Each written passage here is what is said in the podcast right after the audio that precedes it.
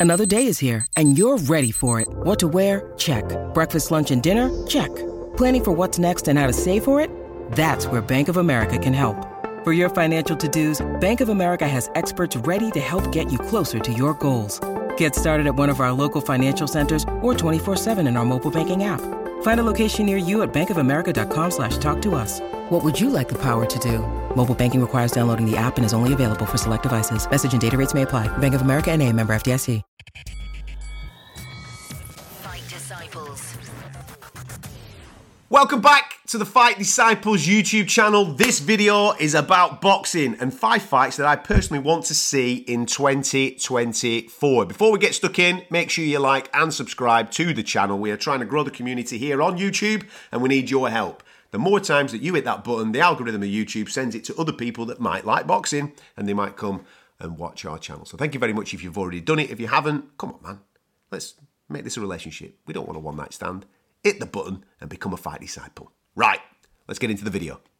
Now, I am sure you have got your wish list of fights that you want to see in a boxing ring throughout the course of the next 12 months. With the influx of Saudi Arabian money, it's becoming a lot easier to make those fights in the heavyweight division. So we're not going to talk heavyweights at all. We all want to see the Undisputed Heavyweight Championship of the World, and we think we're getting that on February the 17th. And off the back of that, fingers crossed, by the back end of the year, we might get to see Anthony Joshua fighting Tyson Fury. Who knows? There's plenty of permutations that genuinely could play out now at heavyweight, and I'm not going to talk about them. So let's talk outside of the heavyweight division. Let Saudi Arabia deal with the heavyweights because there's really no excuse for not making those fights. They should be happening. Fingers crossed they will. So, what other divisions have got our balls tingling a little bit to get us excited about prospective fights coming up in 2024?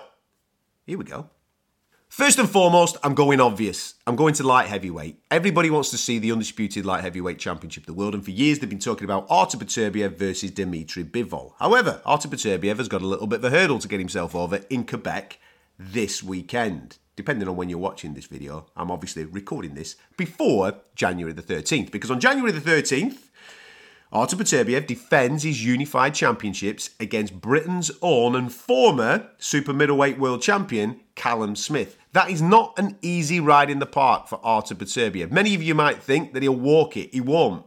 Because Smith is very good. Sensational boxer, has a lot of power, really good on the catch and counters, and for such a tall guy, fights really well on the inside. It would not surprise me whatsoever, given the fact that Artur Beterbiev now is a lot closer to 40 than he should be fighting at this particular level. Callum Smith might just win this. And if he does, it still doesn't deter from the fight that I actually want to try and make the undisputed light heavyweight championship of the world. Dimitri Bivol, for me, has solidified himself as the guy. You beat Canelo in the fashion that you do, you then go and beat Zurdo in the way that you do, and you kind of establish yourself as the main man in this weight division. I want to see Dimitri Bivol in with the winner of Beterbiev Smith.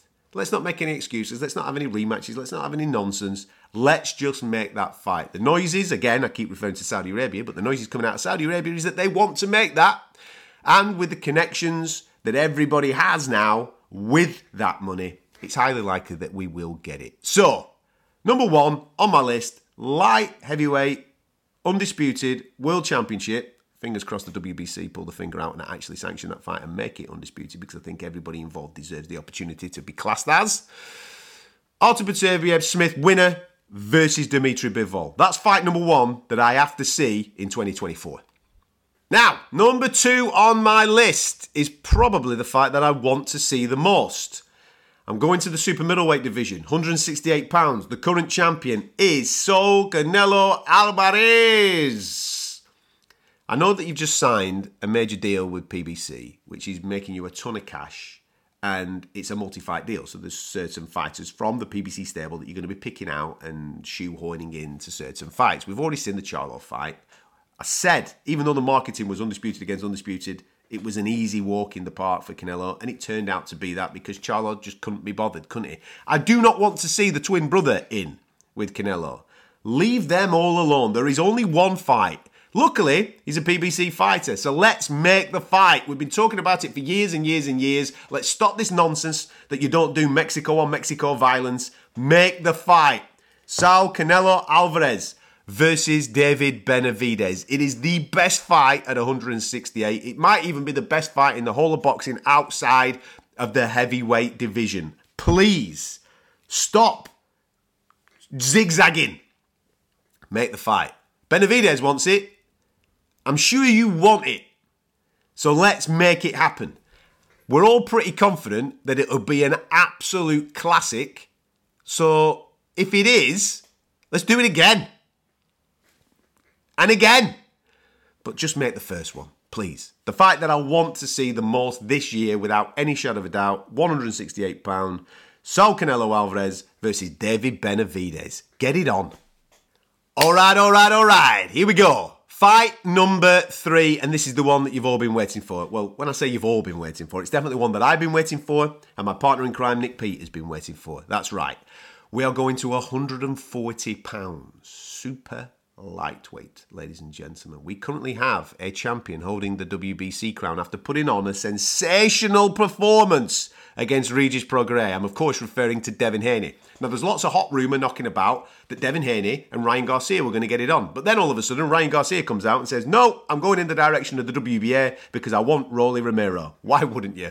It's a pretty straightforward fight. And you would think that Ryan Garcia is going to become champion there, which might then set up the fight with Devin Haney later down the line for unification. In the meantime, what do we do? Now, I know that there's loads of chat that Devin Haney is going to be taking other opponents. All you've got to do is Google on, on social media. There's loads of different names that are being touted at the moment, and I believe that negotiations are on the way. Now, Devin Haney's a real one. He's absolutely proven that he is prepared to fight the best guys. Fought Lomachenko when he didn't necessarily need to, did he? He's gone up in weight and t- taken on maybe the best guy at 140, and he absolutely pulled his pants down and slapped his backside to become the WBC champion. But who do I want to see Devin Haney in with? Well, one of the best performers of 2023 is who I want to see him in with. That's right. There is another belt holder at 140 pounds, and that belt holder is a guy called Teofimo Lopez. Now, I know that Teofimo is out next week. He's uh, got himself already booked. But I fully anticipate if Teofimo Lopez is switched on, he comes through that fight. Let's make Devin Haney Teofimo Lopez. It's a unification at 140. You've got the WBC champion and the WBO champion. You've got the Ring Magazine belt on the line as well because Teofimo Lopez beat Josh Taylor, who was already the number one in this particular division. Let's just get it on two young bucks in their absolute primes. In fact, probably pre prime. These guys are only going to get even better. There's an opportunity down the line that these guys are going to dance on several occasions. They could absolutely light the blue touch paper for these weight divisions. We already got Tank versus Ryan last year, which got us a little bit excited. There's so many top quality fighters from America based from 135 right through to 147. And if we can get them in the ring at once and get them fighting, we could have a blockbuster generation. People of older generations talk about the four kings, don't they? Well, there's about six to eight kings between 135 and 147, and these two are definitely in that mix. Devin Haney, Teofimo Lopez make that fight. Fight number four, speaking of kings, you know exactly what I'm going to do. I don't actually think this, as a spectacle, is a brilliant fight, just because I don't think the styles actually lend to it being fireworks and rock'em sock'em robots. I think it's a high level chess match because the punch output is so low. But two stellar names, two what you would class as champions in the division. It's a world title unification. And again, going back on what I said about fight number three with Devin Haney and Teofimo Lopez, it is two guys that really could be part of a sensational era for American boxing between 135 and 147. I'm, of course, referring to the WBC champion at lightweight, Shakur Stevenson. And I'm, of course, referring to the now WBA champion, because I believe he's been upgraded since Devin Haney moved up, Gervonta Tank Davis. Like I said, stylistically, I don't know if it works, works. I know that they've got highlight reel knockouts, the pair of them. I just think because they have such low punch output, It might be a standoff. It might be a high level chess match until someone detonates. You might get bored waiting for the moment because both of them respect each other's power and abilities. But just name value alone. Come on. Shakur Stevenson, Gervonta Davis. The beautiful thing about this fight, if you just take away from what you might actually see in the ring, these two guys are supposed to be the guys to take over that pay per view mantle from Floyd Mayweather. We haven't had that person come through as of yet. From a numbers point of view, maybe it's Ryan Garcia. But Tank consistently generates numbers, or did anyway, and he's also putting bums on seats. Shakur Stevenson, I think he's the guy. I genuinely think that he's the guy of this generation, that he's going to be that multi weight guy that slays everybody. Well, let's see. Let's go in there with somebody as elite as Gervonta Davis and let's see what is what. So, the fourth fight on my list, even though I don't think it's to be a blockbuster, but it might be awesome press conferences, build up, and then we might get a high level chess game. I want to see Shakur Stevenson and Gervonta Davis. That's my fight number four. Make it happen. Fight number five is a little bit left field because I'm not actually bothered about the opponent that this person faces. I just need to see them in a world title fight. For years, there's been talk. For years, there's been mentioning of names, but it's never really materialized. Yes, there's profile. Yes, there's blockbuster fights that make him a few quid. But let's find out what's what. There's plenty of time to still come back and make those big money fights because of the profile that this particular fighter holds. I just want to know if he's up to the standard that he says he's up to. I've seen him fight, I've seen him get beat. I've seen him fight, and I've seen him win in style. This year, I need to see Chris Eubank Jr. in a world title fight, a legit world title fight. Don't give me none of this IBO nonsense. A legitimate world title fight. Now, I know that that is highly likely to be against Janibek Alimkhanuly, who is the best guy at 160. There's no doubt in my mind about that. And it is highly likely that Chris Eubank Jr. will go into that as a betting underdog. And he's highly likely that he's going to get beat. But I don't care. I need to see it. I need to see him step up to the very top level of this game and have a go. And if he falls short, sound. That's what this game is. I'm not here to knock a guy because they tried and failed. The crime is to not try at all. So, a plea to his promoter, to his management team, and to Chris himself, who I think is a stellar guy and he actually wants to have a go at this. Let's make that fight. Let's make Chris Eubank Jr. against Janibek Alimkhanuly. It doesn't matter where it is in the world, the Eubank name travels. Let's have a go at becoming a world champion. If he pulls it off, he becomes an absolute superstar. If he doesn't pull it off, he can always come back and fight plenty of people in the UK. Because of his name, it will travel and he'll make a shitload of cash. He's 34 years of age now, I think. We've had plenty of years, 30 odd fights to get to the point of, well, let's find out if it's true.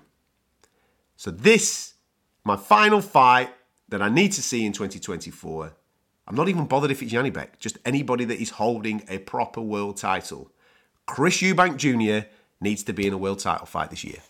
There you go. There's my five. I'm sure that I've missed some. I'm sure there's some out there that you're screaming at the screen going, What about this? What about this? Well, leave it in the comments, man. This is yours as much as it is mine. This is just a personal video of me saying these are the five fights outside of the heavyweight division that I absolutely need to see in 2024. Fingers crossed they materialise. With the way the boxing's going at the moment, there's a high chance that I might get all five this year. You never know.